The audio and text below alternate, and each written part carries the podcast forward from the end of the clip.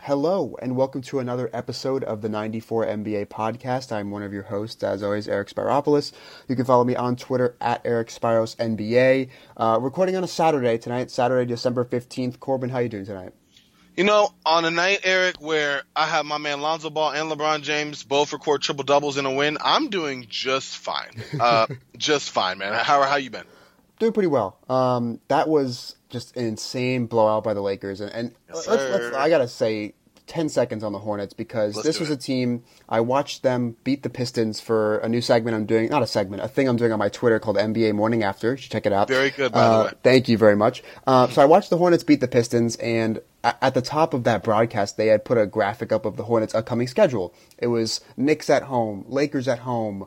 Uh, I want to say Cavs at home, Pistons um, at home again. Like they had four, they had five. I would argue winnable games.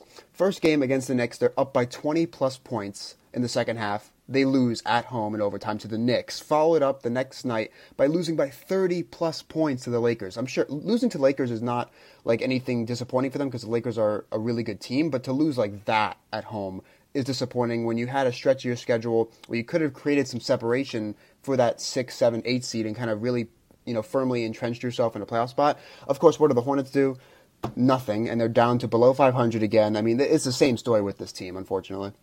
Always. And I mean, this is on a night where your main guy, Kemba Walker, had off night 25 minutes, only four points on 2 of 13 shooting, missed all five of his threes, one rebound, three assists. He's really tailed off from that huge um, supernova start that he had.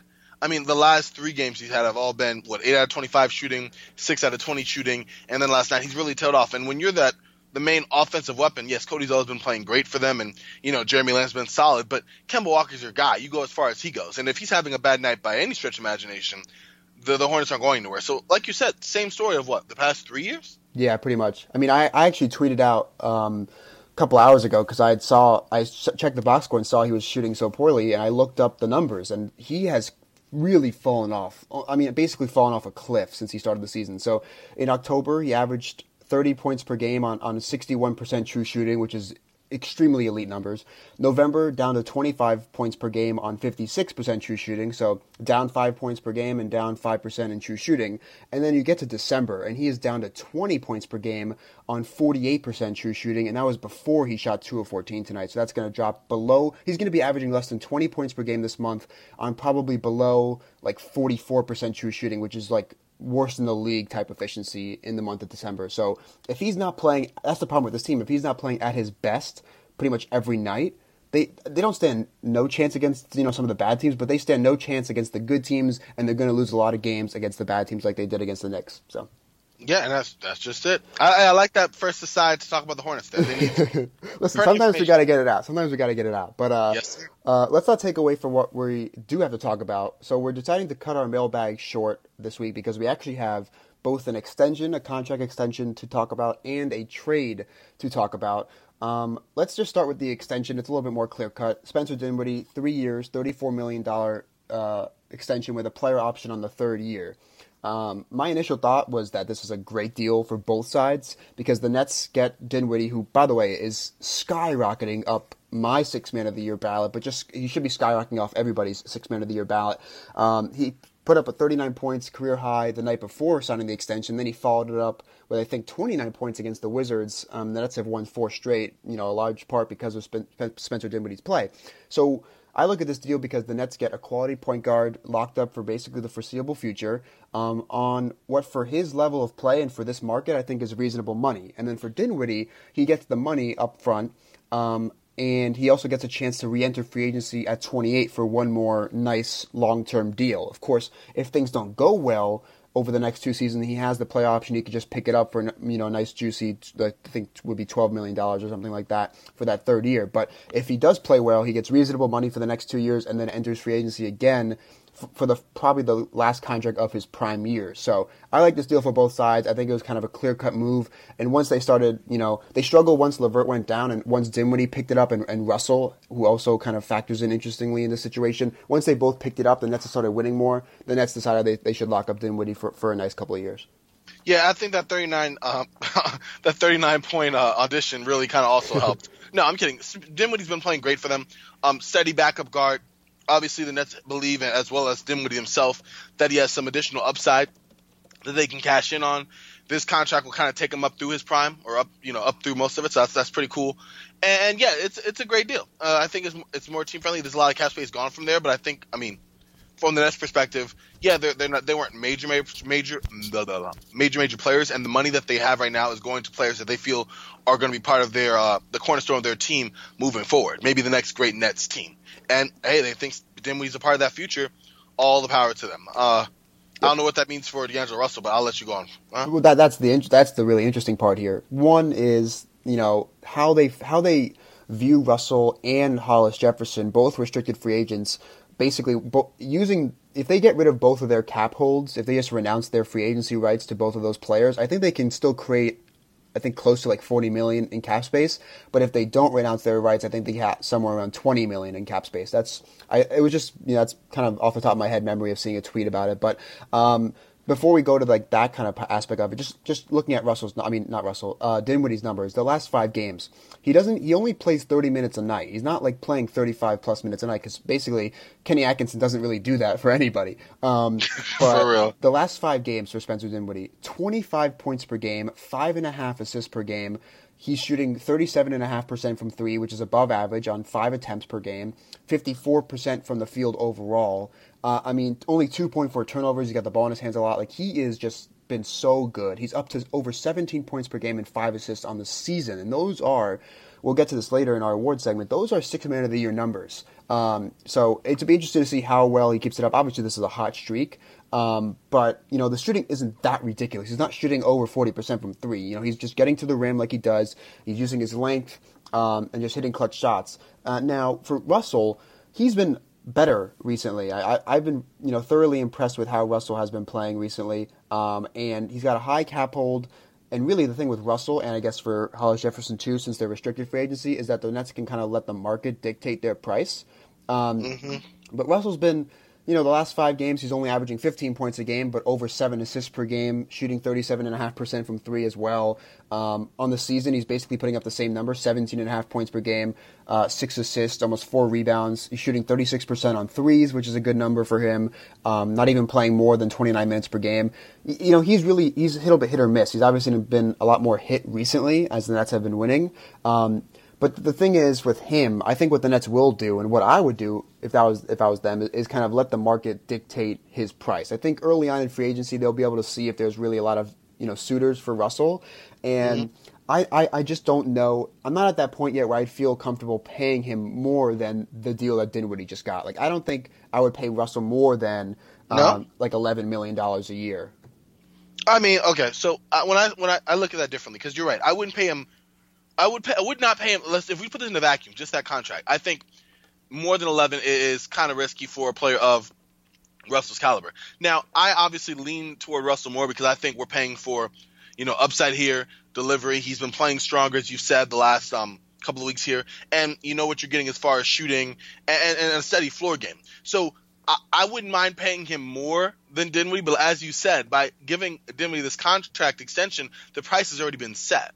So in this case, yeah, Brooklyn's in a spot where listen, we match any and all offers. Um, I'd expect teams, I would hope teams like Orlando or Phoenix would make one because they really need a point guard, and apparently they, the Suns can't figure it out through a trade, and I doubt any point guard is going to come running over to Orlando or Phoenix this upcoming offseason. However, yeah, you're right in a roundabout way of saying that. Uh, yeah, you don't. I mean, I wouldn't mind it personally, but like rationally and, and logistically thinking, it would not make much more. It would not make any sense really to pay Russell more than Dinwiddie, just by how stable he's been, as well as the contract that is on the table. Yeah, and I think I think the nightmare scenario for the Nets is that they strike out on all free agent targets, whether they're stars or just like solid role player targets or solid starters, and then they mm-hmm. outbid themselves on Russell. Like that would be a nightmare scenario if you're the Nets, and I, I don't think they will. I think their front office has kind of shown that they're pretty shrewd in kind of free agency, um, and I think they really will like let this linger. Like we remember Clint Capela didn't get signed for a couple weeks, and people were like, "What's going on?" And the Rockets were just yeah, letting, I was freaking the out. Rockets were just letting the market dictate his price, and they got him at a very reasonable deal. Um, I think the Nets will do that. Like I wouldn't be surprised if Russell either Russ I think what's going to happen is either Russell gets a nice offer from a team that needs a point guard is desperate maybe. Maybe you know the the Suns you know Booker and Russell are friends. Maybe Booker, Booker's like hey Russell's on the market throw him some kind of offer or something like that. Um, I think what'll happen is either Russell's going to get a nice offer early in free agency that kind of really, you know, pinches the Nets and kind of makes it a tough decision for them, like maybe four years, sixty million or something like that, or or he doesn't get anything in free agency that's kind of a nice offer and he just sits and waits and then he you know he gets brought back by the Nets on like this kind of Dinwiddie extension, or he just takes the qualifying offer and you know bets on himself to get a to become an unrestricted free agent in 2020 because he's so young. Um, I think those are kind of the three scenarios, and it's really hard to predict what's going to happen now. But I mean, that's my take. We don't have to spend that much time on it, but I think it's very interesting given how they're both mm-hmm. playing well. They're both you know both point guards. They're both putting up basically the same stats this year. Uh, Dinwiddie's like I think two and a half or three years older, um, but not yeah. like he's still 25, so it's not like um, a huge age difference, and the Nets have free agency plans. So, and Russell and Hollis Jefferson, their cap holds impact those free agency plans. So it's really fascinating. And obviously, the Nets are that team where everyone's like waiting for them to maybe add one more piece, be healthy, and make the playoffs next season. So it's kind of fascinating. Yeah, and I mean, for the Nets, if they don't get Russell back, it's not like it, if anything. I think it not that there's a um, backcourt roster battle or anything, but I think the lines are more set having Caris LeVert there alongside Dinwiddie. You know what I mean? There's there's not really this like I said, it's not tension, but who's starting, who's coming off the bench. Obviously, I think Dinwiddie would prefer starting. There's some more clarity on the roster. And as you said, there's going to be some interesting outlooks for in the offseason for Brooklyn because you're right, they do have Rondae Hollis Jefferson. He's a very uh, divisive and interesting player to uh, evaluate as far as free agency and how much you pay and whether you'd keep him. Russell being the same way. But now that you've already made that first step by bringing along Dinwiddie for the next three years, you know, the water is a little more clear or it can be possibly for Brooklyn moving forward. Yeah, all I say, all I'll say is that it's much easier to talk yourself into D'Angelo Russell than it is for for Rondae yes. Hollis Jefferson because I don't know what Hollis Jefferson's market's going to be. I mean, he's just not been the defender we expected. He cannot shoot the ball, which kills their offense.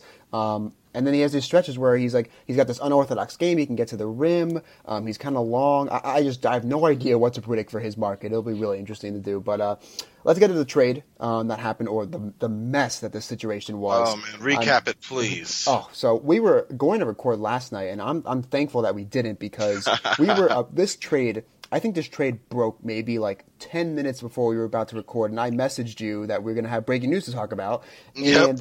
I got we would have, we would have gotten onto this recording and probably spent 20, 25, maybe 30 minutes analyzing this trade, only to find out an hour and a half later. I think it was like midnight Eastern time that the trade is off or something like that. And so what happened was it was supposed to be the Wizards, the Suns, and the Grizzlies in a three team deal. And if I remember correctly, it was supposed to be Ariza, Trevor Ariza sent to the Wizards, and the Suns would get Austin Rivers, Wayne Selden, and A. Brooks from the Grizzlies. Keon A. Brooks, because the Suns thought they were getting Dillon Brooks. The Wizards thought Dillon Brooks was going to be involved, but the Grizzlies always thought it was MarShon Brooks. A big difference there, because Dylan Brooks is that kind of that young player that has more potential and has been, you know, better than MarShon Brooks recently. Um, and so that was supposedly the deal. And the Wizards were supposed to get a 2020 second round pick from the Grizzlies as well. And the Grizzlies, I forgot to mention, were going to get Kelly Oubre, which I would have been fascinated by to see that happen.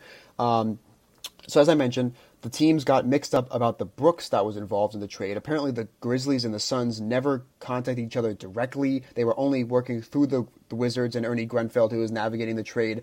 I'm not sure why they don't do conference calls. I guess they don't know how to do that, or yeah, it's I mean, too hard. There was a rumor. it, there was a rumor that the team's representatives found out through Twitter which Brooks was like not being involved. It was just a complete mess. Anyways, the Grizzlies apparently pulled out after after they heard that, that the teams expected Dillon Brooks to be involved because they were never going to discuss that.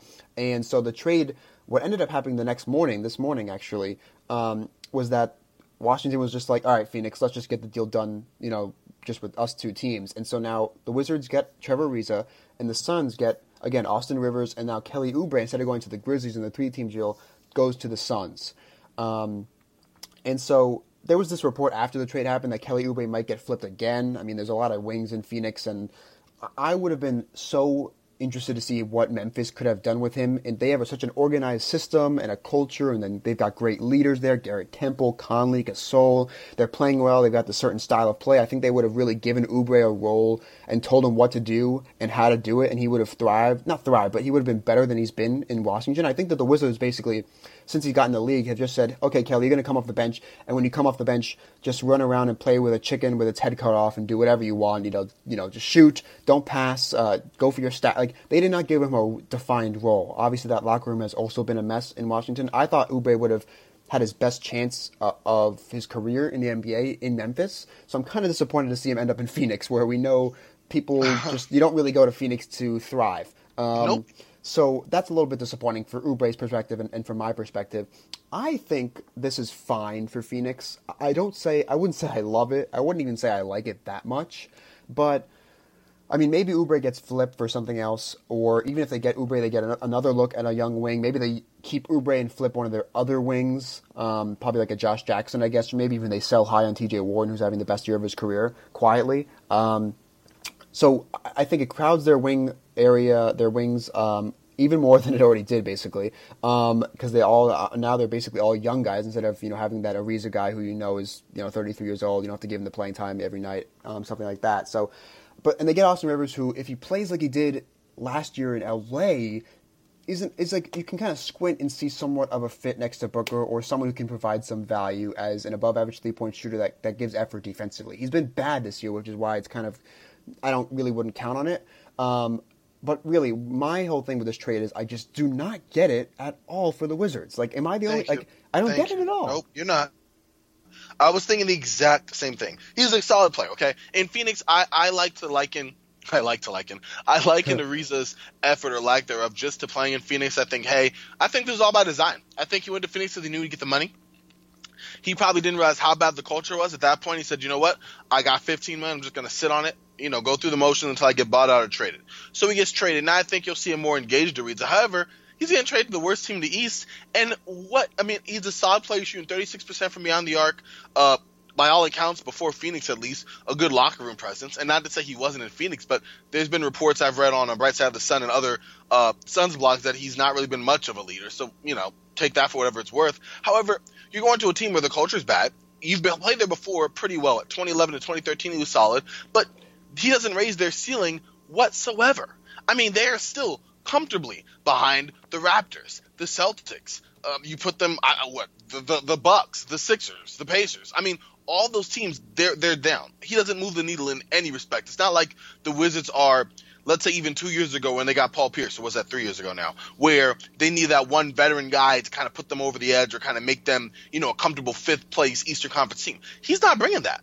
They still have a plethora of issues, and I don't know which ones Ariza's going to skate over. He's going from one, you know, interesting front office locker room setup to just an outright toxic one, and I'm not really sure why they brought him there. I, it doesn't make any sense whatsoever. Is that what was he worth giving up Oubre for?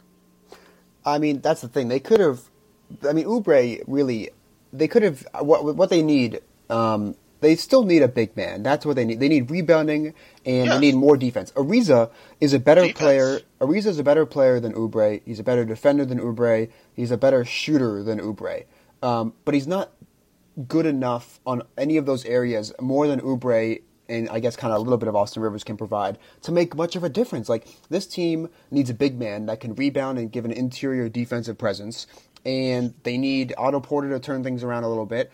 Um, and really, they listen. Ariza had arguably his best season of his career that last year in Washington, 2013-2014. He shot over 40% from three, um, and his and basically that's the only time he shot above 37% uh, in his career. He shot 37.1% in 2015-16 with the Rockets. That is the second highest percentage of his career. So it looks like that 40% is a bit of an anomaly. Um, so, you know, he's going to provide defense. He's going to try harder, you would think, on a team that's still has a, you know, unfortunately, is still three games out of the eighth seed, despite them being 11 and 18, having lost four straight. That's just the Eastern Conference for you.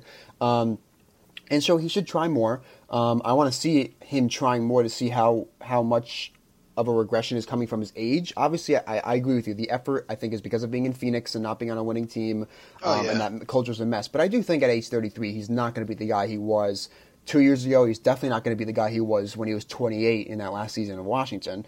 Um, Uh-huh. So and is it safe to say he's just a rental? yeah, I mean, maybe they think that they can bring him back next year on a cheap deal, like a cheap. Would he lo- come back? Uh huh. I mean, I don't Oh, know. I don't know if he would come back unless you know who. Exact. That's the other thing. What if this does not work at all? Like, what if they, they they're still not going to rebound the ball, even though he's a better rebounder than Oubre. Um, they're still not going to have much of an interior defensive presence. They're still going to they're not going to win on the road. I wouldn't think. I mean, they they are four and twelve on the road. Um, and what if this doesn't work? I mean, do they even try? Like their next move, I think, is is getting a big man, obviously, and I think they might even if it doesn't work by the trade deadline, they might. You know, they'll definitely be looking to move like an Otto Porter in such a deal for a big man. Um, but this this trade, they could have used Oubre and Rivers and maybe Oubre and uh, Pick or Oubre and Port or something. They could have used Oubre in a different deal that I think made more of an impact. I actually, like you said, I like the framework of the original deal before it got canceled because of the Brooks conundrum. I, I agree with you. There was a better way to utilize Oubre, who is now going to a spot where, I mean, come on, Phoenix isn't really the land where you know young prospects go to flourish. And plus, you have two lottery picks at small forward who are are going to get either even further squeezed as far as playing time.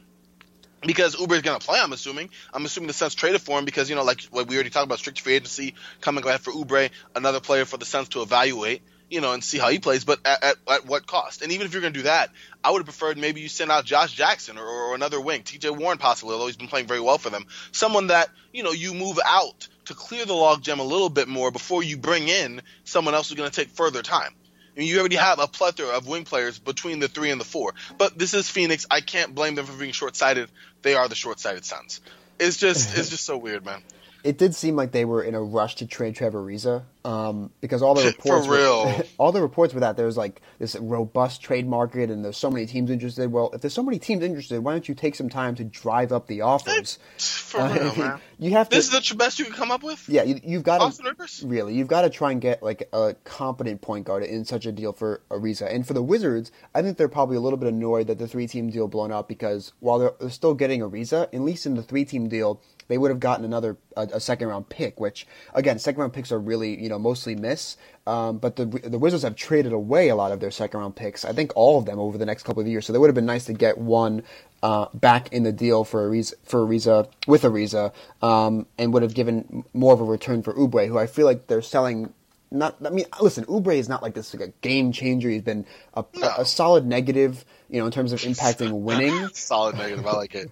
I mean, in terms of impacting winning, he's been a, a pretty much a negative player over his career. Has not developed a three ball. I think he's actually regressed as a shooter this year, but I still think they're selling a little bit too low on Ariza, or at least selling too low on a guy who's not going to make enough impact. If they had used Oubre in a deal that gets him a competent big man, like a Trevor Ariza level big man that can help him rebound and give him some interior defense, I think I would like this more. But I just don't think Ariza is going to solve enough of their issues to give up, not give up on Oubre, because they probably decided that they weren't going to pay him. I guess maybe they just anticipated that they weren't going to pay him and were like, let's get, let's just get a rental here. Um, But it's not, in my opinion, it's just not a good enough of a rental, and that's all I'll say.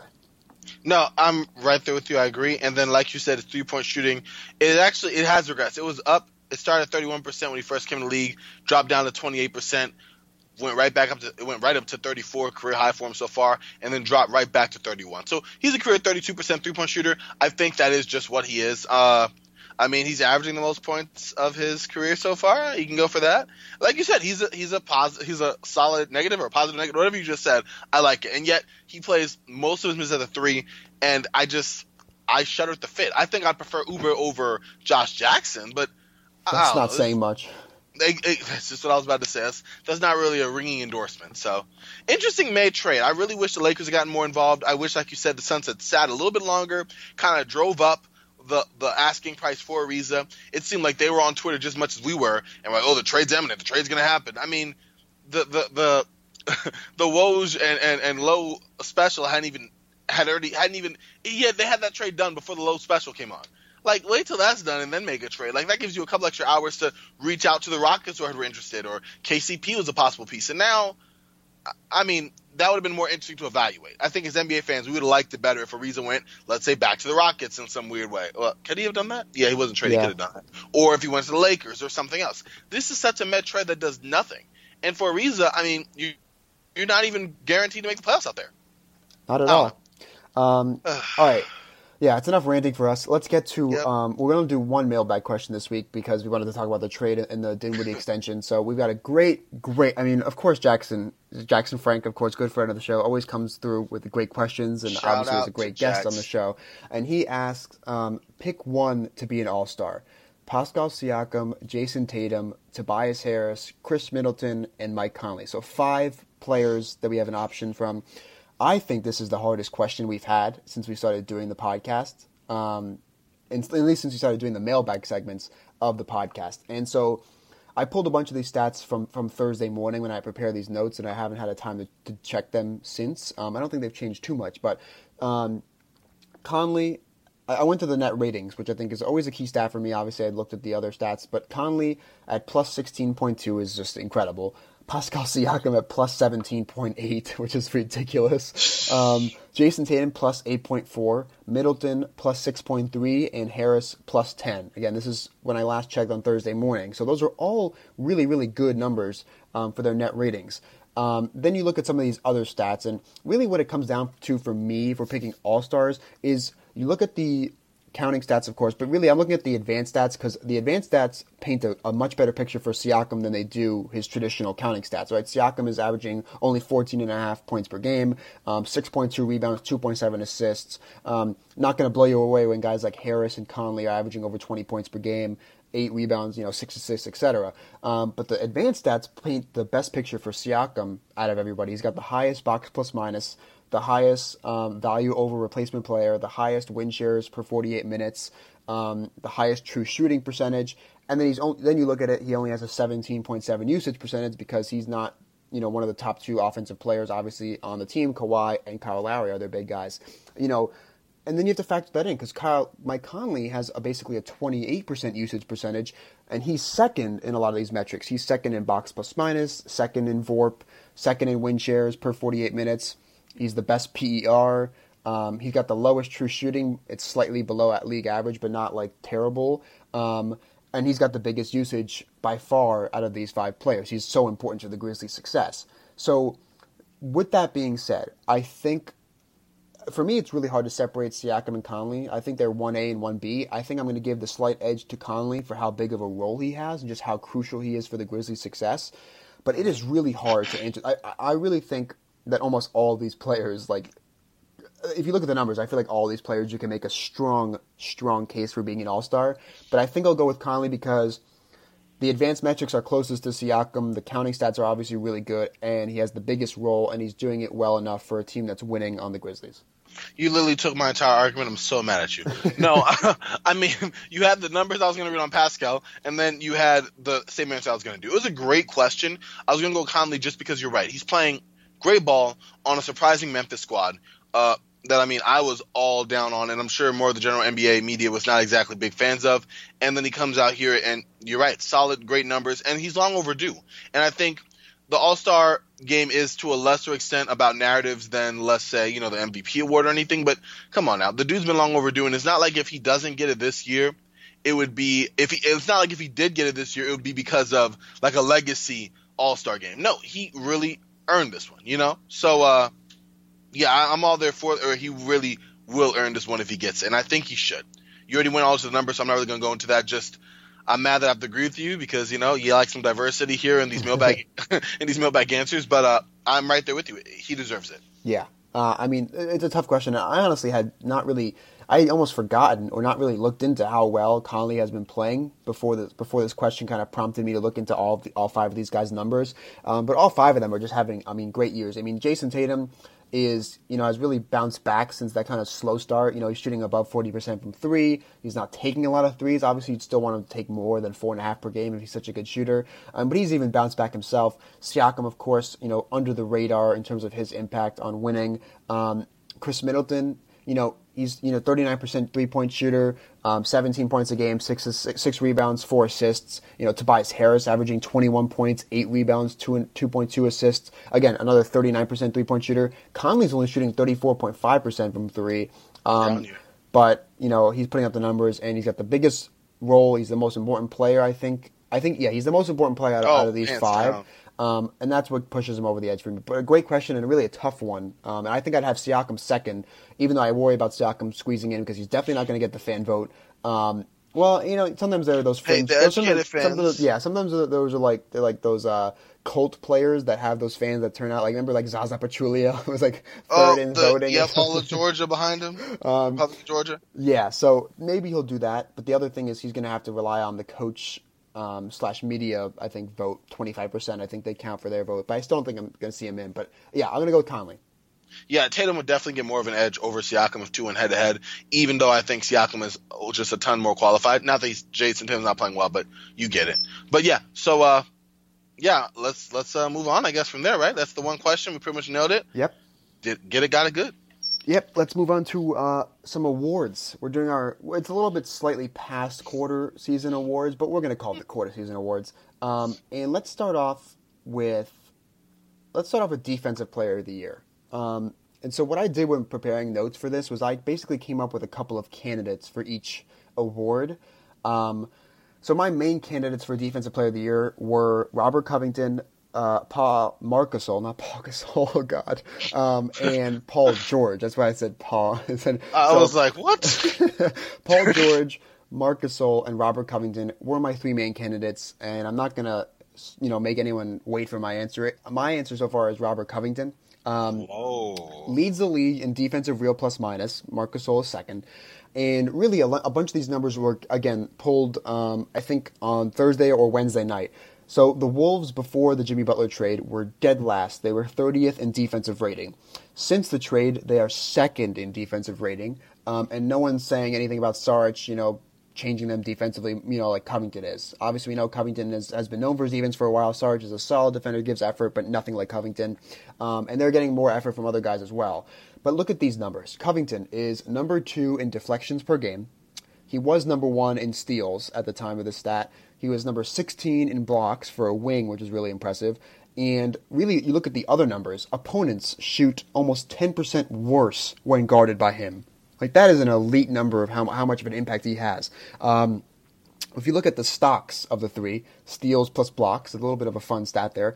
Um, Bill has, Simmons, shout out. he has the most stocks of the three. Um, he gets 3.5 stocks per game, um, and George and Gasol both have three per game. Um, and so I wanted to, I, I came into this, you know, with, with the clear idea that Covington was going to be my pick. And then I want to look at the other numbers as well. I mean, George definitely has a case because he is the best defender on the best defense in the league, which is, you know, one of those things. Like if you're looking for this award, best defender on best defense, that that's argument. kind of a, a big thing right there. And Gasol, meanwhile, is anchoring the fourth ranked defense. Um, now I looked at the on-off numbers, and last time I checked, the, the Grizzlies only defend two points per 100 possessions better with Gasol on the floor, which is not like a crazy elite number. And the defense is actually a little bit worse with Paul George on the floor. I know. Minus 0.7 points per 100 possessions with Paul George. The Minnesota defense is 7.7 points per 100 possessions better with Robert Covington. That's an elite number and obviously the best of the three.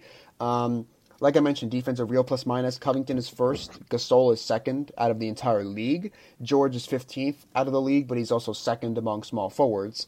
Um, so, funny side stat is that of the two, of the top 15 players in the league of defensive real plus minus, only George and Covington are the only two non big men in the league. It's always all centers and power forwards. Um, so ultimately, because of those numbers, because of how much of a direct impact Covington has had on the Timberwolves defense, how he's doing on a you know per possession basis, how he's making opponents shoot 10% worse, number two in deflections, top five in steals, almost top 15 in blocks, the most stocks, the biggest impact on his team's defense. I'm going to go Covington. I know it's kind of hard for him. He, he was good in Philly. Obviously, a lot, he had a lot more defensive talent around him in Philly, but basically if you take, especially if we're evaluating since the trade, he has been, I think, the most impactful defender in the league. So I think I'd go, I would go Covington, then George, then Gasol.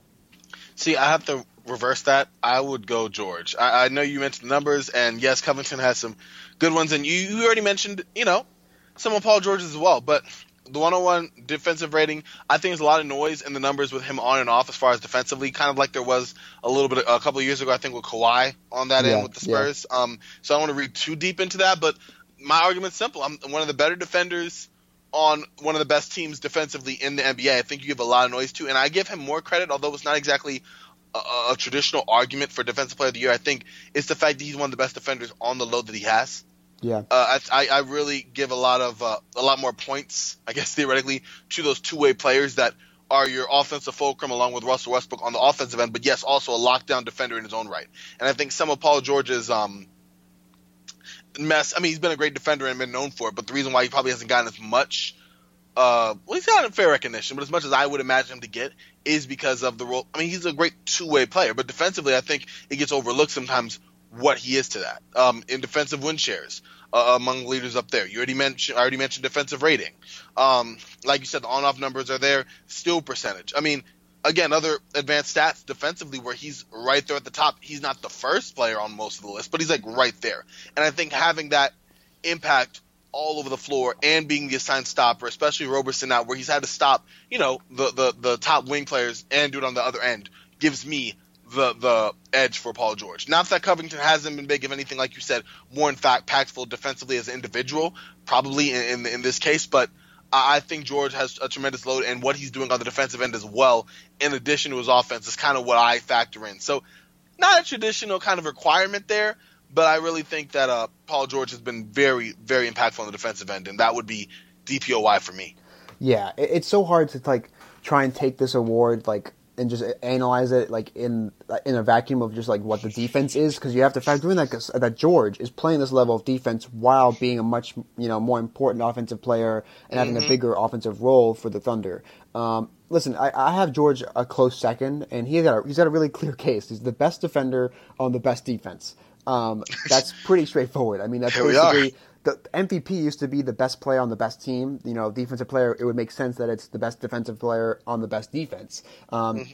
Now, if, again, if we're only taking the Wolves since the trade, they are, I think, a top three defense still, or maybe a top five defense. So Covington also has a great case since the trade. But um, I'm going to stick with Covington for now. I feel like once we update this, I, actually I feel very confidently that once we update this for you know mid-season awards, um, I'm going to have George. Hope uh, unless he you know slips off or the Thunder flip, you know slip off a little bit, but I think the, the Wolves are not going to defend like this moving forward. Um, and I think Covington will, will still be a great defender, but I think that the Wolves defense as a team will fall down, and the Thunder and Paul George will still stay as a top three defense. And I think George will surpass him when we do our midseason awards. But at the at the quarter season, I'm going to stick with Covington for now. Okay, see, that's that's solid. That's solid. I like it. All right, so I'm gonna go to another one that's interesting. There's one I really want to get to in a second, but I think this one's also we're we're kind of agree with some of these. Rookie of the year. Uh, I got Luka Doncic. Yep. I mean, I mean, it's not really all that hard. I can't even begin to make a case for uh, DeAndre Ayton, which I was trying to do, as you remember, at the off season and during our uh, our NBA uh, NBA podcast uh, training camp and all.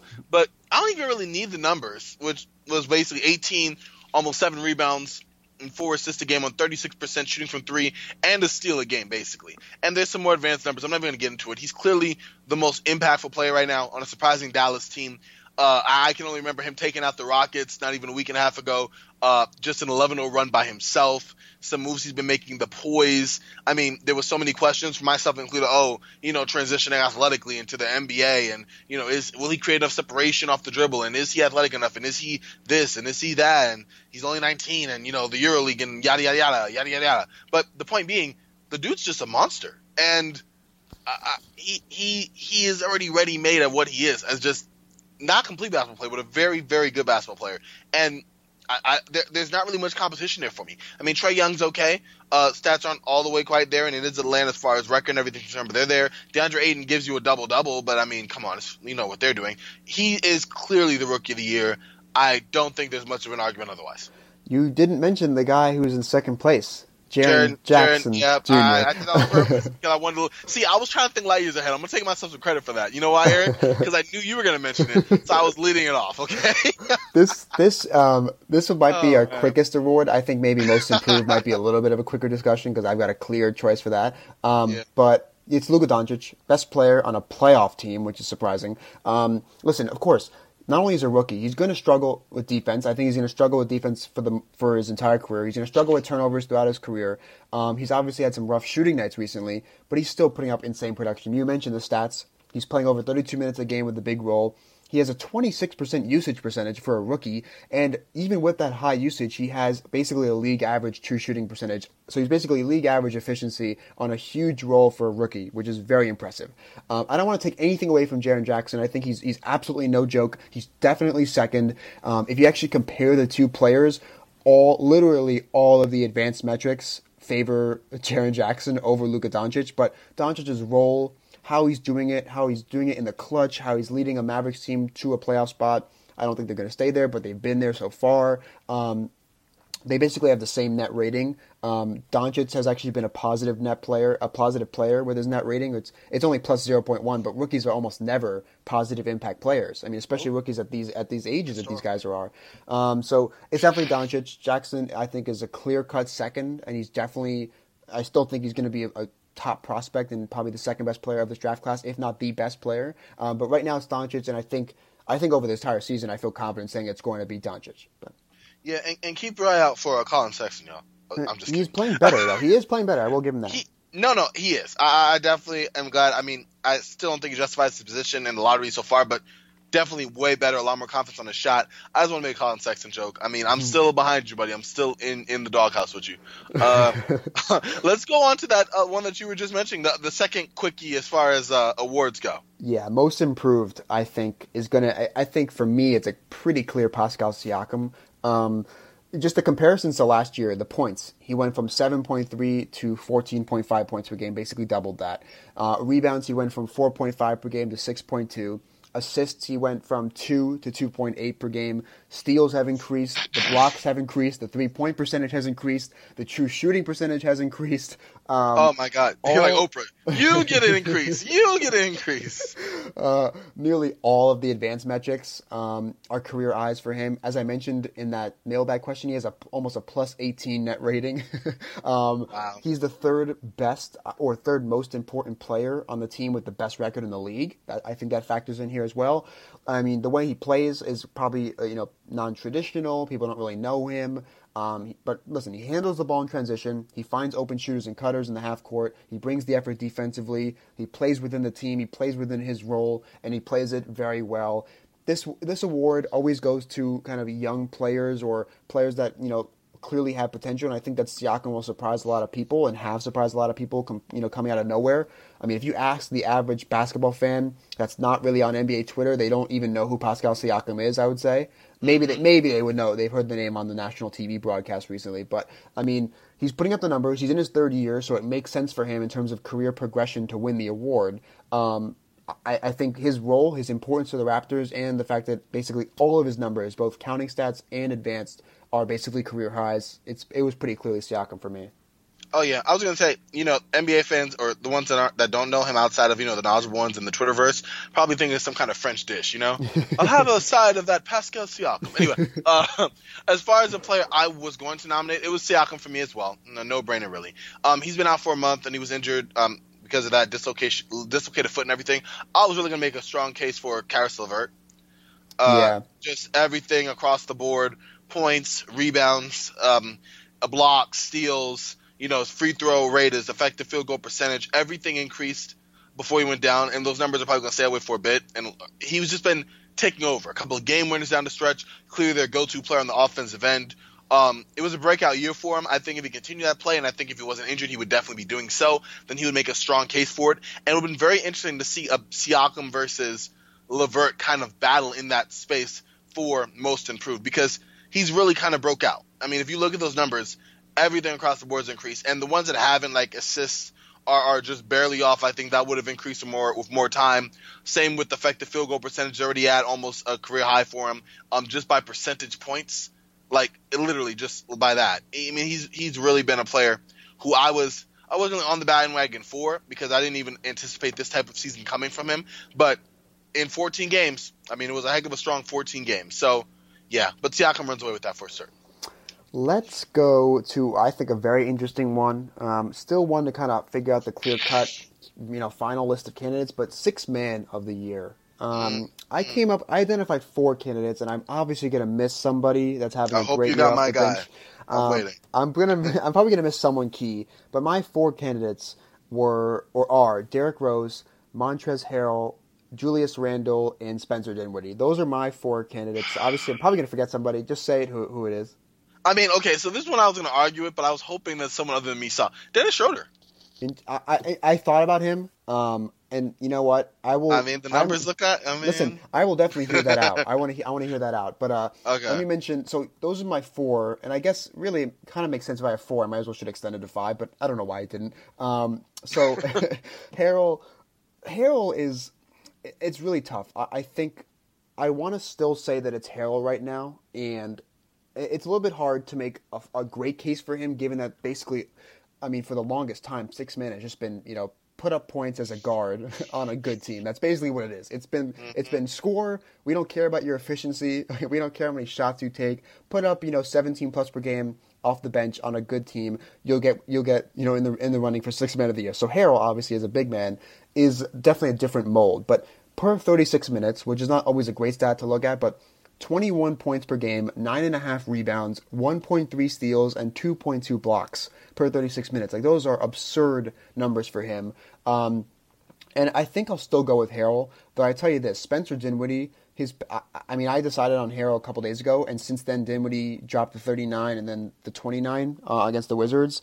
He is jumping, he is, as I mentioned before, he is skyrocketing up my ballot. And I think by the time we do midseason awards, if he keeps playing like this and the Nets keep winning at a reasonable rate, I know they're, they're obviously the worst team among these players considered.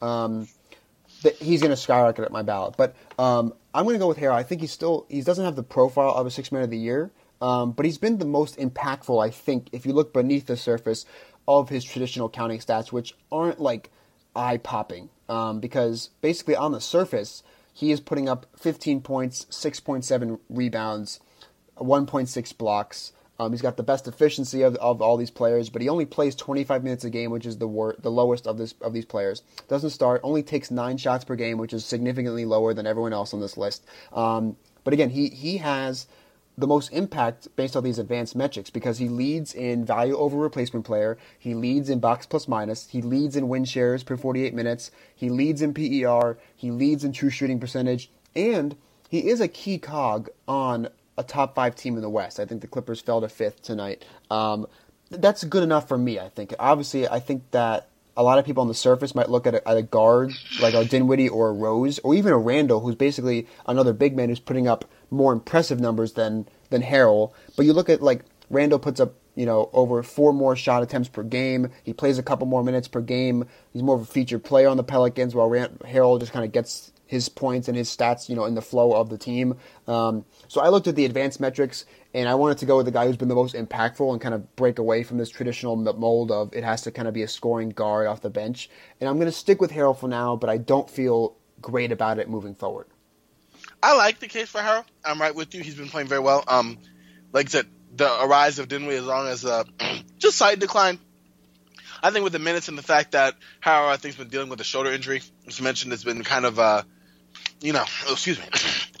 Ooh, there we go. I don't know what that was. anyway, um, aside, along with the fact that yeah, he, you know, a lot of minutes for him, and, and the long, he's, you know, tailed off just a little bit in production. However, yeah, it, it, it's a great it's a great case, and he's been playing very well. I mean, surprising well for the Clippers. And every time I see him play like that, I wish he was still in Houston. I mean, I, I could only imagine him having that pick and roll chemistry. He's, you know, with with Harden and them as as an energy big, who would get a lot of minutes behind Capela. Okay, going on though, um, my guy Dennis Schroeder is the argument I'm gonna make. I think, and you mentioned scoring guards off the bench. I think Schroeder's doing a little bit of everything so far, and I think that's what is is is big for me. Where you know he was already starting when Russell was out early with his injury. Then Russell came back and was out again for a stint with you know battling injuries and just getting back in shape. And he's been playing very well in his weight, just under 30 minutes a night. You got your 16 points, you got your four rebounds, you got your four assists. Steady guard play, 42% field goal percentage, 34% from three, solid as far as that's concerned. Bringing a, a, surprising defensive intensity and keeping that same frenetic energy and pace that Russell would when Russell's in. So you don't really get a drop off there. And for the way he's been playing, especially on a team like OKC, which has had guys like Cam Payne, Norris Cole, uh, um, Semaj Christon as backup guards before Dennis Schroeder. Uh, it, it, it's it's it's it's nice to see a starting caliber player who's been playing pretty solid coming off the bench and putting up, I mean, decent decent counting stats. But I think yes, while he hasn't been probably as impactful as a Harrell, you know, more of a surprise type of bench player, or you know, um, other nominees we already mentioned, Dinwiddie, who's been playing very well. I think you have to take into account, and this is what I'm doing, team success, and the fact that he's had to come under fire a lot as far as not under fire for media or anything, but as far as Russell being out and you having to start in his wake and, and be that same player. And this is a team that's right in the upper echelon of the West. As we talked about, great defensive team. He's taking nothing off the table in that regard. Offensively playing solid, and I think there's something to be said for that.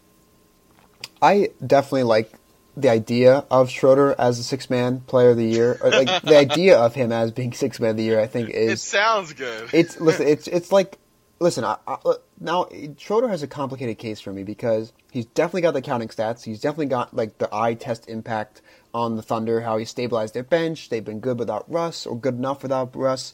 Um, he's putting up the, the points, 17 points per game, five assists, four rebounds. Pretty, you know, I would say it's it's below average efficiency, but he's got a big role. I mean, he's 26% usage is would be only second to Randle out of the candidates that I mentioned.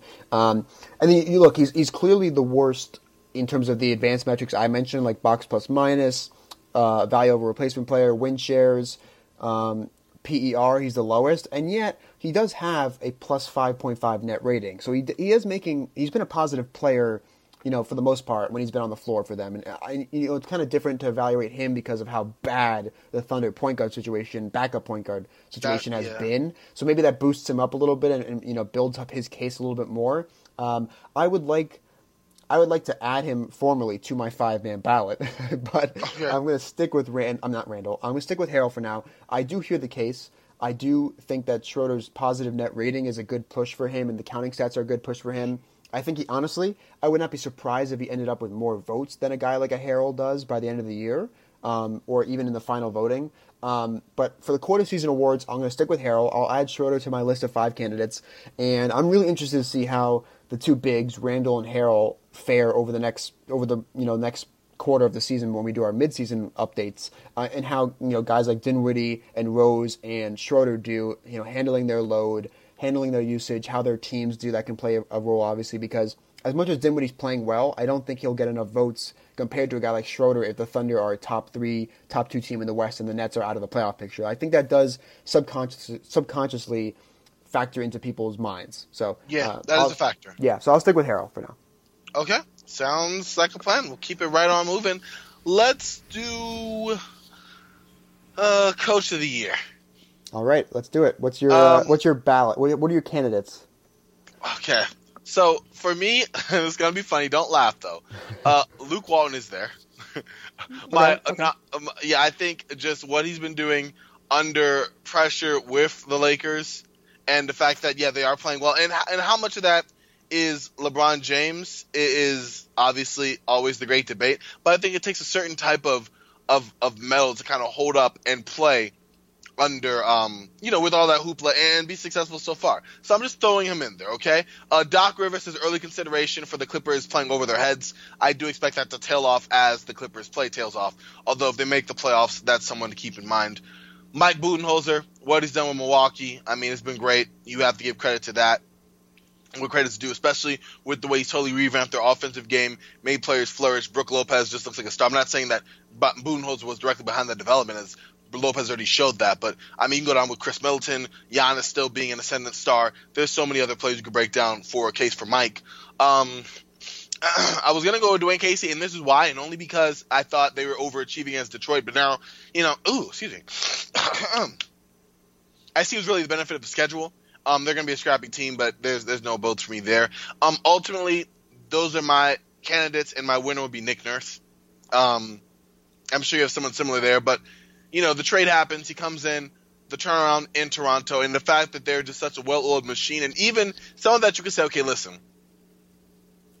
it's pretty much the same team from last year. You bring it back, it's just a nurse at the helm. They already had the best year in Raptors history last year, so it was just a new coach in a different environment. But they have the second best offense, eighth best defense, and they had to bring in a major player and another player who's making taking a major role in Kawhi Leonard and Danny Green, which not only shook up the culture of the team from a certain respect, but it's also a play style switch. You know, uh, uh, uh, um, what is it called? A um, yeah, play style switch, a culture switch, a weight, a personnel change. Because now you bring those two players in, and you only lost one player in DeRozan. I mean, Jakob Poeltl as well, but I'm saying as far as the starting lineup where you insert these two guys in. So to manage personalities, to manage, you know, the relationship between Lowry and and and um, Masai Ujiri and whatever that is, the tension there, bringing in Kawhi, dealing with all that, and still putting out a formidable, a, a formidable defense and a, a more than serviceable offense, which has been killing teams even with their best player off the floor, Kawhi Leonard.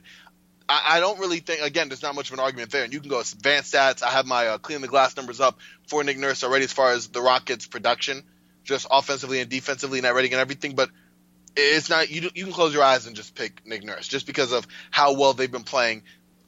Best team in the NBA, I'd say, even over the Warriors at the moment, while they come to full strength, and all that he's done to really kind of diversify that. Yeah, so I will only add one candidate to the list that you haven't mentioned. I think Mike Malone deserves a lot of credit for what he's done because considering right. their injuries, they're still percentage points ahead for first in the West. Still, um, 19 and nine with the injuries they've had. Um, they still got. I think they've got the fourth youngest team. Their top three players are all 23 and younger. Like they're winning with youth. Um, they're playing hard. I mean, first of all, if you if I had told you that we are now, what is it, December 15th. Of course, we're over 30 games into the season for almost every team. The Nuggets have the fifth ranked defense. If I had told you that, you would have bet so much money that I, that I would be, you know, that you you would have bet me so much money that that wouldn't be the case. Yeah. Oh yeah. we the turned the 94 feet report to like the Corban 3 and D report or something. I would have banked on the name. You right? exactly. That that is shocking to me. So because of that, I definitely want to give Mike Malone a huge amount of credit, especially because he got the extension before the season that we all kind of questioned, and you know he, there was pressure on them, and he kind of turned it around. And now Denver's the best record in the West. Um, so let's see how they do. Um, and ultimately, I do agree it's Nick Nurse. Um, I think there are a lot of great candidates. Uh, like you mentioned, you basically pointed out the picture. Doc Rivers has done a great job. The Clippers are top five in the West without a star. They've been really impressive. They're kind of this underdog team. They're falling down um, a little bit. They're 17 and 12 now. They've lost three in a row. They're four and six in the last 10. So we'll see what they what they continue to do. Um, Budenholzer, I mean, what a job he's done modernizing this Bucks team. Um, second seed in the East. They've got the second ranked offense, the eighth ranked defense, the second best net rating. Um, actually, it's the first best net rating now that the, the Raptors lost last night. Um, just incredible, and he set them up for, for future success as well. I think we all expected the Bucks to take a step. I don't think we expected them to play at basically a 60 win level of play. That's basically what their point differential is. Um, that's truly elite. Um, but yeah, ultimately, I'm going to go with you. I'm going to go with what I think most people are picking is, is Nick Nurse. Um, second best offense for the Raptors, eighth best defense, second best net rating. Uh, you know, they're on pace for, I think, around 61 wins or 60 wins. Um, again, which is only one more than last year, but considering the changes they made, um, how they're changing their system a little more, they're implementing more switching. He's made the move to put Ibaka at center, a starting center, basically full time, and, and move Valanciunas to the bench, who unfortunately got hurt um, against the Warriors. Um, but that, that's worked out great for them.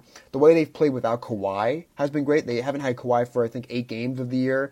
Um, Lowry was just brutally cold for a couple of games, but they just kept on winning for the most part. That that really, what was really impressive to me was that back to back where they destroyed the Clippers and then they went into Golden State on the second night of a back to back without Kawhi and destroyed the Warriors. Um, that was just so impressive to me. Um, and the way he set them up for kind of future slash postseason success, you know, like you manage, managing the possible tension with Lowry in the front office, managing the Kawhi situation where you, you know you're, you're, focused on the season, but you also focus on making sure you recruit him for next year as well. Um, all the stuff he said to balance the pressure of entering a job where the team won 59 games and the previous coach won Coach of the Year and then was fired, and the disappointment that this team had, and after making that trade for Kawhi uh, and Danny Green, all those things factored in and how much the success they've had and how they look like the clear cut best team in the East right now. Um, I'll go with Nurse for now. Um, and I think we'll see. I think there are other candidates that could jump up, and maybe the Raptors slip a little bit, and that kind of hurts Nurse's case. But if this maintains, if they maintain being the best team in the East um, at this level of play, and the other teams kind of maintain where they're playing, I think it's going to be Nurse for the entire season. But at this point, for me, it's definitely Nurse.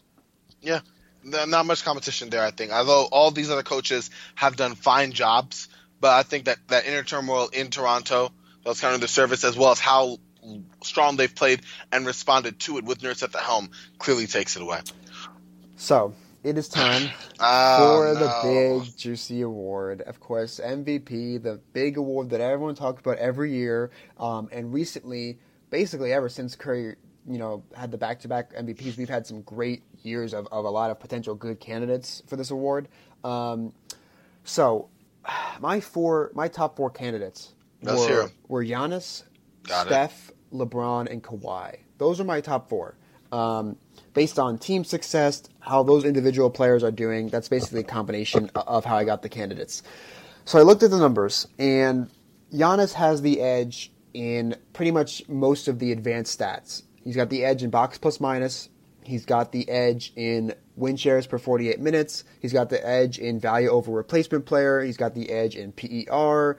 Um, similar usage. He's not. He's uh, second in true shooting percentage efficiency. Um, he's got the most overall win shares, and he's on the team with the second best record in the East. That that's a big deal. Um, Curry's case, uh, you know, he's been hurt, really what hurts Curry is, is, how many games he's missed, but he has a plus 11 yeah. net rating last time I checked. Uh, the Warriors obviously still elite, and he is second in a lot of these advanced stats. I mean, he's second in win shares per 48 minutes, uh, second in PER, first in true shooting percentage, second in usage percentage. He's got a great case. Obviously, all these players have a great case. Um, LeBron, big load for a Lakers team that's been very impressive so far. He only has a plus 4.4 net rating last time I checked. Um, but, you know, he's leading this Lakers team to basically around 50 wins, or basically a 50 win pace right now, um, with all this youth around him, all this kind of these role players around him. And he is second in box plus minus. He's second in value over replacement player. He's third in PER, third in true shooting percentage. He's got the highest usage percentage. He's got the biggest role, um, biggest load, I should say. Um. He's he's doing a lot for them. And then Kawhi, again, he's missed a bunch of games, which hurts him like Curry. He's he's actually played he's played four games more than Curry, so it's really not that much of a difference. Uh, he is basically again he, he's third in the win shares per 48 metric but he's dead last in box plus minus. He's last in value over replacement player. He's last in PER, last in true shooting, last in usage.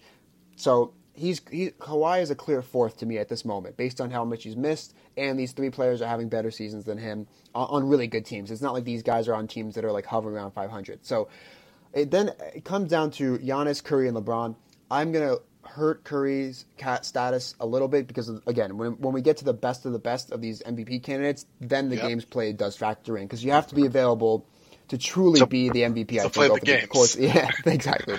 So between Giannis and LeBron, I'm going with Giannis for now because he, he beats him in all he beats him in all the advanced metrics, and the Bucks have a slightly better record than the Lakers. I know they play in the East, um, but the Bucks have been really impressive. Um, Giannis has no three point shot. He basically all scores basically in the paint, which is incredible if you think about it. Um, but his edge in the advanced metrics, his his team's record, have, his team having a better record, combine the two. As of right now, a quarter season of the way, it's Giannis for me. I think if the Lakers get a better record than the Bucks, or Giannis's play falls off, or even just the Bucks fall off um, to kind of like the Lakers level of play, then we're looking at LeBron passing him. Well, maybe if Curry, you know, stays healthy the rest of the year, Curry passes him, or if Kawhi gets healthier and the Raptors or he get his numbers get a little bit better in terms of the advanced metrics, we're looking at Kawhi. So at this point, it's so hit or miss, like in terms of how flexible this could change. But I'm going to go with Giannis, then LeBron, then Steph, then Kawhi for now. Yeah, I'm gonna flip flop and put LeBron over Giannis. Um, like you said, more success. I do knock a little bit on Giannis because the Heat, the East, I think that does have a standing. I mean, the Lakers mm-hmm. have played a rough stretch of games. Also, I'm giving LeBron, and this is where narrative comes in for me all the numbers and everything he's doing in year 16 on a team that I mean, come on, they're not they're on a 50 win pace. I don't think anyone really saw that. We were thinking, you know, well, actually, let's not over exaggerate, Corban. I'm sure mm-hmm. more than a few uh, people saw maybe a 50 win season. I'm not sure if they're the most rational of them, but more than a few saw that happening. However, I'm this is the team. Come on, we all had questions about this going in. And then there's still a lot of ball to be played. But how their roster would fit with these young guys and the space cadets and everything going on here, and LeBron's still cranking out this production in year 16. Uh, 28, seven and seven. This is the least amount of minutes he played in his career. Um, at, at 35 even right now currently. Last I've just checked. Uh, best effective field goal percentage uh, or second best. Wait, yeah, I'm looking. on no, my fault. Uh, top 10 as far as in his 16 years, as far as um, highest effective field goal percentage. You've already gone over some of the advanced numbers and where he falls in line with the other candidates, so I'm not really going to argue that. But I think all of this combined, the way he's getting it done, um, I think the triple double he just had, time recording this, definitely helps his case for me. But you just have to consider it for what he's doing on an overachieving Lakers team by by, by some measure, and how an advanced basketball age that he is. That we can even still have this conversation to him being the top. So if we're gonna have that over Giannis, I think Giannis is clearly there. Um, but I'll give it to LeBron. I did not put Steph Curry in. Not only, I mean, because he's had great shooting numbers. Obviously, when he's not in the game, the Warriors are a totally different team. But I knocked him heavily because you have to play the game. Same with Kawhi. I had basically LeBron and Giannis as the two players I was heavily considering, and I ironically had James Harden in there not as someone I would seriously consider. But if we're just gonna go off of numbers and stats, I mean, the 50 point triple double he's had, him playing, you know, seeming like the James Harden of old. I, I, thought I would at least put an eye out there to like put a thumbnail in for the future. And then Anthony Davis, monster numbers, but the team is not good. But I thought, hey, I would give him some credit because I'm partial to players who are just on bad teams that are still great players. You know what I mean? I was making the same case when we recorded last year for Russell Westbrook, even though it was a lesser charge. And I'll still go down to my grave saying that Russell Westbrook deserved the 2016 2017 MVP. Um, and I will just show you the roster and just ignore every other argument anyone else comes to me with. And that is why I'm partial to those types of players in an MVP race. But I know narrative swings it. I think LeBron has the better narrative. Giannis has been playing MVP worthy. Um, a lot of that I think is just on his natural development, but I also think some of it's the coach and some of it's where he's playing in the East right now, even with the better record. So that'll be my argument. But clearly, it's tight. You can make one either way, and it'll be interesting to see how that unfolds. That's a tricky one, and that is that is the trickiest one we've had, honestly. I mean, it's it's hard. It, of course, it's only been a quarter season, so most guys yeah. have played less than thirty games, which is not a huge sample. Like we know the, we know who these players are, but you never know. A team could go on a, a ten game winning streak, and the player could be going off, you know, every night, and then that boosts their their status, uh, you know, for MVP. Um, yeah, Anthony Davis is up there with the numbers. The team is struggling. Same for James Harden, who, listen, quietly, no one is talking about it. He is playing, you know, his offensive level, I think, is, is at the same level as last year, if not better recently. Um, yep. His previous, his last 10 games, 33 points per game, 9 assists, 6 rebounds, almost 2 steals per game, over 48% shooting from the field all they have to do is win more games and he'll get more attention. I think because he won last year, he'll never get, he won't even get to the top three by the end of the year of the voting um, because he won last year and because of this. I think they're never going to be, they're never going to have an elite enough record. I think they can get, uh, they can be clearly above 500, but I don't think they'll ever be elite enough to get him in the top three considering he won last year and considering the great candidates that we have and Giannis and LeBron and everything like that. But, They've won three straight. They're back at 500. You mentioned the 50 point triple double. He followed it up tonight with another triple double on 64% shooting from the field in 41 minutes against the Grizzlies on the road. Um, he's back. Um, over the past five or so, maybe the past two weeks, he's basically been at last year's level. We'll see if it continues, and we'll see how they continue with their record because that's a huge part of, of Harden's candidacy. Same thing for Davis we know the numbers are going to be there. We know he's going to put up these monster stats. We know they're going to be really inconsistent as a team. If they just can't get, if they can't break away from 500, it, it's it's just not. It's going to kill his candidacy when you've got these guys who are also putting up the eye-opening stats you know, like a Giannis who's winning, who's on a team with second best team in the East. LeBron, who's leading a top four team in the Lakers on pace for 50 wins. Steph, of course, is, is Steph and has such a tremendous impact on the Warriors. We've seen what happens when he's not on the floor or not playing for them. So, and Kawhi, obviously on the best team in the league, you know, not counting the Warriors when they're fully healthy and engaged. But so for AD, the the record just has to be better. Same for Harden, of course. The numbers are going to be there, but the top four guys that I have, or and we both have, I think, is because their team is also having the great record and they're putting up the numbers. You have to have both to win MVP because the, the the 16 17 Thunder they won I think 47 games. They didn't win 41. They didn't win 43. They didn't even win 45. Those extra wins, getting close to 50 is a big deal for MVP. Um, so that's what's going to kill AD and probably what's going to kill Harden unless those either the Pelicans or the Rockets go on an insane run that I don't think anyone's kind of expecting. Yeah, You're right. I mean, and they're right now currently sitting 12th. They're one of the hottest teams in the West, and the West is just a bloodbath, as we already mentioned. The fact God. that uh-huh. they're 12th and just coming back on what in the East would be, you know, a solid team. It's crazy. But yeah, we're definitely gonna have to put them in the future.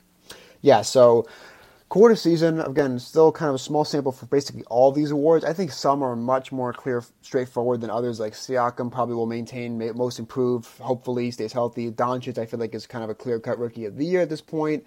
Nick Nurse, if the Raptors keep playing at this level, I think will be coach of the year. MVP could be swung pretty easily. I think. I think six man is also up in the air. Defensive player could change. We can get a candidate come not really out of nowhere, but maybe some of these other lesser known uh, lesser talked about defensive player of the year candidates emerge as their team's defense improves, maybe. Um, so let's end it with a quick one that's not really talked about that much. Executive of the year. I mean, we, we got to stay in Toronto. Uh, Masai Ujiri, I mean, he got Kawhi at the peak of Kawhi's powers, who is a clear upgrade from DeMar DeRozan. Uh, so, so much of an upgrade, honestly, when you look at the way he provides on defense, how he provides actual three point shooting compared to DeRozan. And the, the best part about that trade is that they somehow got Danny Green in that deal as a throw in from everyone else's perspective. But I feel like the Raptors were just, you know, they realized that the Spurs, the, the Spurs did not cherish or really, you know, not worship, but the Spurs did not really appreciate Danny Green like everyone else in the league did, which is so weird and so unspurs like. But they didn't value him as much as everyone else did. The Raptors got him in the deal as a quote unquote throw in, and he has been so good for the Raptors. It's just incredible that they actually got him in the same deal for Kawhi Leonard when the return that they gave for Kawhi Leonard was pretty fair on its own. Um, so because of that, because he set the team up to win now, but Uh-huh. also he set them up to kind of jumpstart a rebuild if Kawhi leaves because they can clear out a little bit more cap space, maybe go in more of a youth movement, and they get the DeRozan contract off the books. Um, they've he set them up for now and later. Of course, if Kawhi stays, they make the finals, compete in the compete in the finals. They're if Kawhi stays, they're basically a finals contender every year, and especially if the Warriors blow up, they could be a final, uh, a championship, really real championship contender or favorite. Um, Very much. You have to respect, I think, the fact that he's not afraid to make bold moves and go for it. Um, and so far, it's working out. Maybe it blows up in their face and they lose early in the playoffs, or like they lose in the conference finals. Kawhi leaves, and then they completely go into rebuild. But honestly, for a Raptors team that had such little playoff, such not enough playoff success to warrant the regular season success that they had, if they do have this season and they lose in the conference finals and Kawhi leaves and they start a rebuild, I don't think that's that bad for them, considering where Lowry is with his age and what they haven't been able to achieve if that is the case because a lot of people were calling for not a rebuild or a lot of people were calling for like a retooling um, or maybe even a rebuild after they got swept by the Cavs. Um, if he set them up to do the rebuild maybe one year later after they give out a try, they take a swing for a true final slash championship contender, and so far it's working out perfectly. So Masai Ujiri. Yeah, I mean, there's not really much argument there from me either. He made the trade that was, I mean, lack of a better word, ballsy. Um, fired up a fan base. They're a franchise player. Everything already rehashed. The the risk, um, the the make or miss uh, kind of uh, ratio is significant here, and you already broke that down and how that would work out. Uh, It has to be Isai. I mean, not only the fact that he made the move and it happened, but also the product and the results in the court are, are so far above all expectation. And we already thought there was going to be a solid team, you know, as we do the roster configuration and the NBA 2K, I like to call it type of uh, manipulation on how a player would fit without realizing the more human element of it. And it's all coming together. So, no, it, it would have to be Masai. And I, I really think there's him, and then there's that's it for me. So here's a, just a fun stat. I was looking it up. Can you take a guess of what Danny Green's net rating is this year? Um, it's, Net rating. It's positive for sure. But what? Let's take a guess of what Danny Green's net rating is. Uh, can I? All right, let me let me get one. Uh, I, I, I guess a feeler out question. Is it uh, double digits? It is double digits. Can I say conservatively plus eleven? It's plus twenty five point five. he ranks in the one hundredth percentile for net rating. Plus twenty five point five is honestly the most shocking stat that I've seen in a long time. I honestly, I literally looked at it and my jaw actually like moved down, like it opened my mouth. That's how surprising I, that was. I cannot comprehend it. That is insane. Oh my 25. God. I thought was being conservative was going to be like a plus 15 or something. I was Siakam's like, was 18 and this wow. is 25.5. unbelievable. Um, but yeah, I mean, he was a throw in that deal. It just makes uh, Masai Ujiri's case for executive of the year even better. But uh, how do you finesse that exactly? Exactly. So let's move on and finish up with some.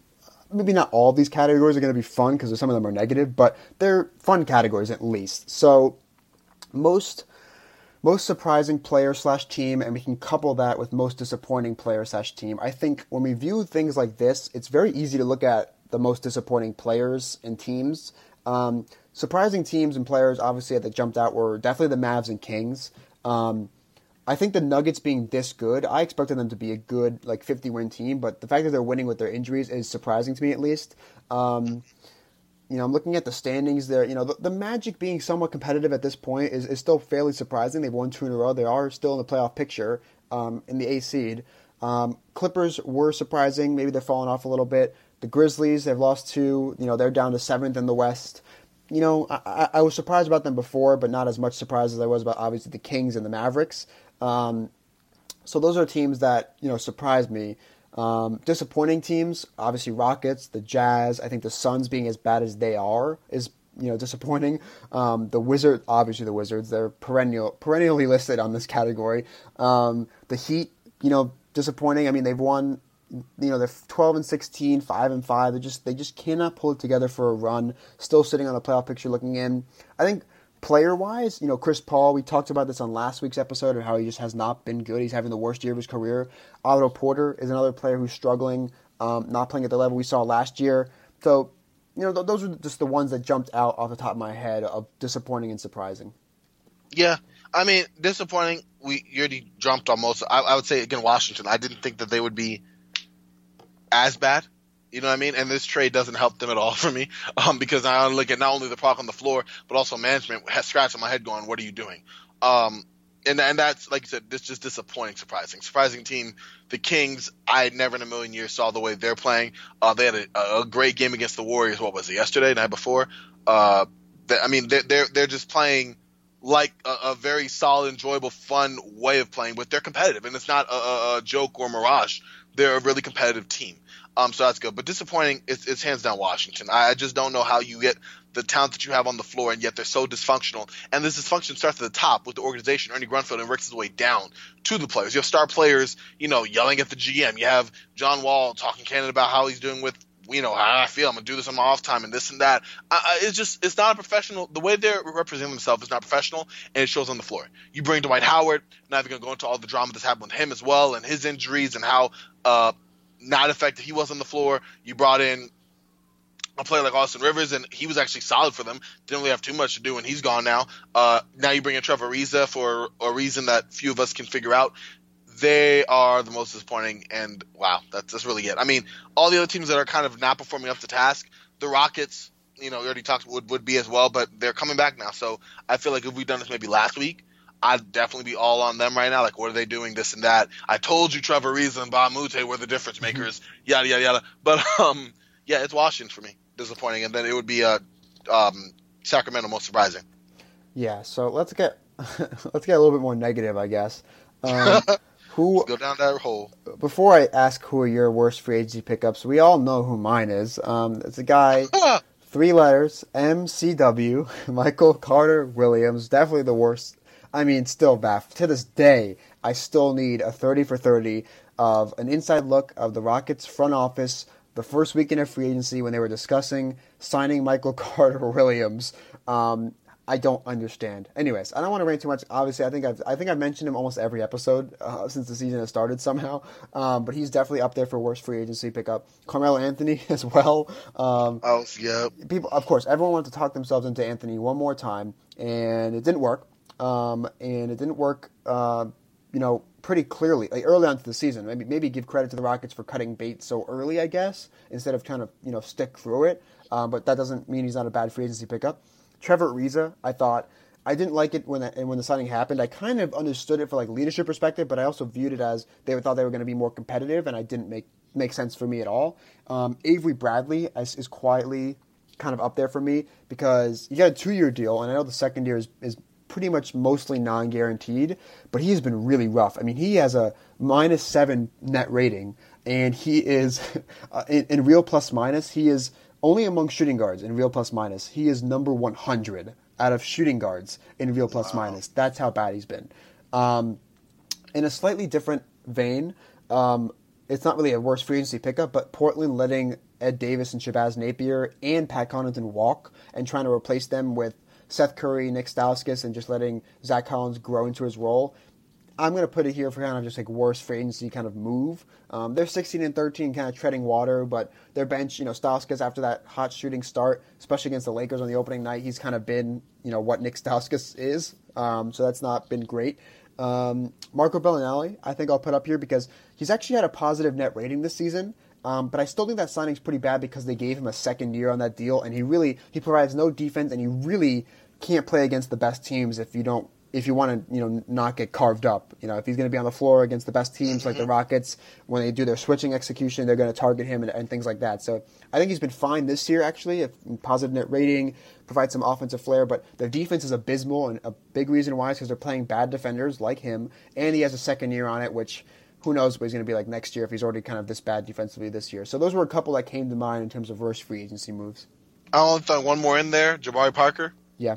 Uh, hands down. I mean, he somehow managed to sign with his hometown team, and not even three months later, basically play himself out of rotation.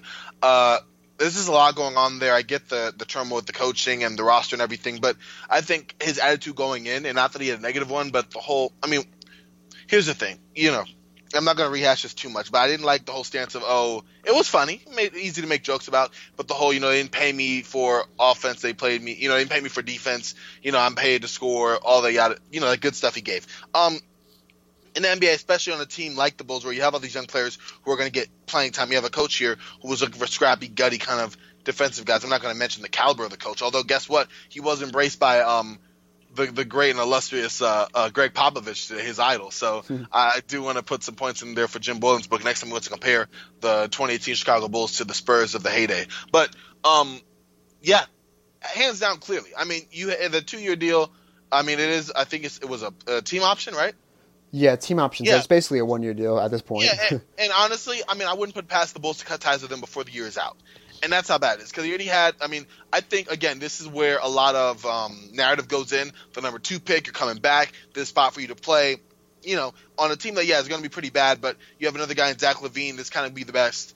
It'd be a flawed, but the, the next cornerstone for you know whatever Bulls team is coming up out of this, and for you to play so out of sorts and out of it that you basically you know, get fledgling minutes here and there, pushed out of the rotation, back and forth, and now you're out entirely, and there's talks of you just moving on.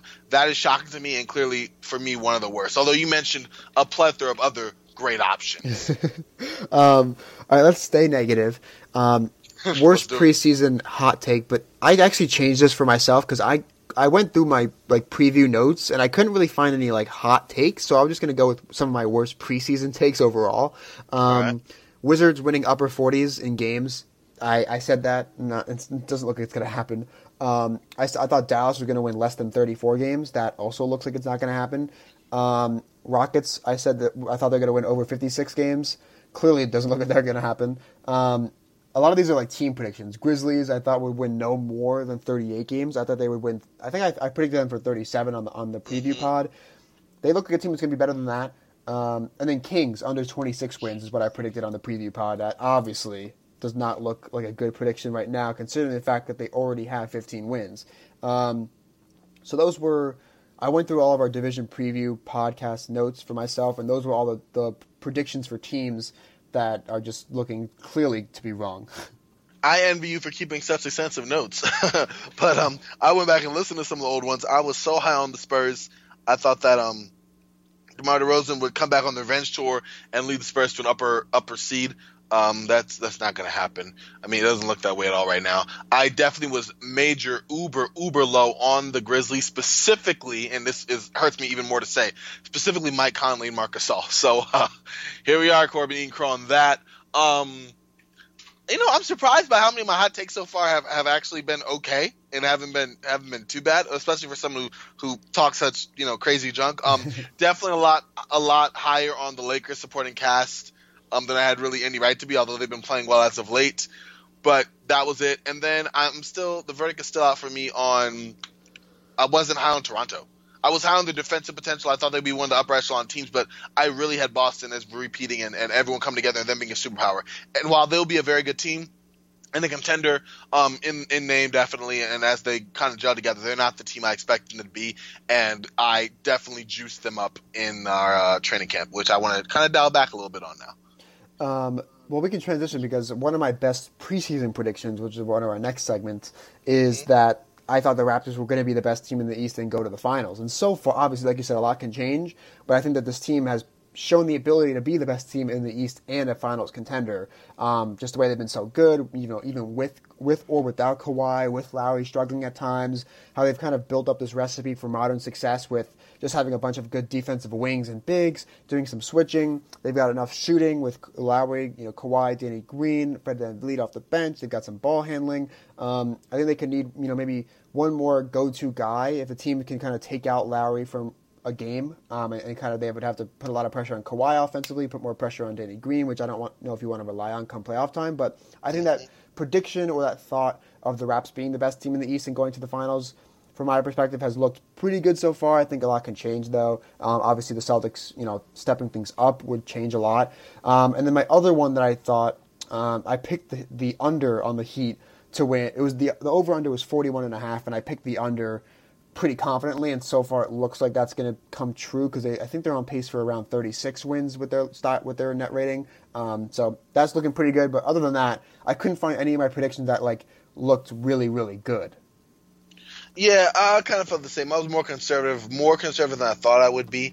I would. I'm proud that I was not as high on the on the Rockets, and I've kind of said I did not like their offseason. You know, you did as well, but I was definitely like they're dumb, stu- you know, I, yeah. you know, over the top. Um, and you know, although they are starting to play better now, I'm definitely happy that I saw the warning signs as soon as Ariza put the pen on the paper for Phoenix. Not saying, not saying that that was the point, but that that was a sign for me. Also, I was higher on the Mavs and even talked about them possibly being a fringe playoff team at times before I dialed that back. However, here they are playing well, so I'm going to go back and say, hey, listen, Corban was on the on the up and up with that one. And although this is extremely biased, I was high on the Lakers, and I thought they had another LeBron, strong LeBron season in them, and that younger players would step up. And although they weren't exactly younger players, I thought Brandon Ingram, Kyle Kuzma's been playing well, Josh um, Hart's been playing well, LeBron's been doing strong, and the Lakers are kind of right where I thought they would be, um, which is surprising, especially with their ugly start they had. Yeah. So I mean, I didn't have I didn't have that many great predictions. I had I didn't have that many terrible predictions, but yeah, you're there. It's you kind of fun the... to like reflect on what we thought at the time and how things have actually played out. It's it's fun every once in a while. It is. I enjoy it. Um, all right, so that'll wrap up this week's episode of the the show. Um, make sure to follow us on Twitter. You can follow me on Twitter at Eric Spyros NBA. Um, I'm going to continue doing my NBA morning after um, Twitter moments um, a couple times throughout the week as well. Um, of course, if you follow me and you follow the site at the 94 underscore, um, you'll get all the updates for our written content on the site, this podcast, my morning after stuff, and all of our Twitter thoughts. Um, of course, Corban, you can throw out where people can follow and engage with you. All right, at Corban Ford NBA, please find me there. Also at the 94 underscore under, 94 underscore. Eric already mentioned great content every day, podcast dropping. Um, basically every day, Monday through Friday, and on the weekend you have the Restricted Area podcast that's also coming out, as well as our own. So be on the lookout for that. Good content. Going to get back to doing the best of '94 on Monday, where you guys will see that all in one, you know, easy to look at a uh, thread. So you can follow all of our content out that that day. And uh, yeah, just show me some love on Corban at Corban Ford NBA because I've uh, been neglecting that, but I got to grow that a little bit. You know, have some quirky fun over there with y'all, and uh, we'll get that thing popping. All right, so yeah, definitely follow us for all of our content. Um, enjoy the episode. Enjoy all of our written and audio content um, under the 94 umbrella. Um, have a great week of watching NBA basketball. Take care. All right, y'all.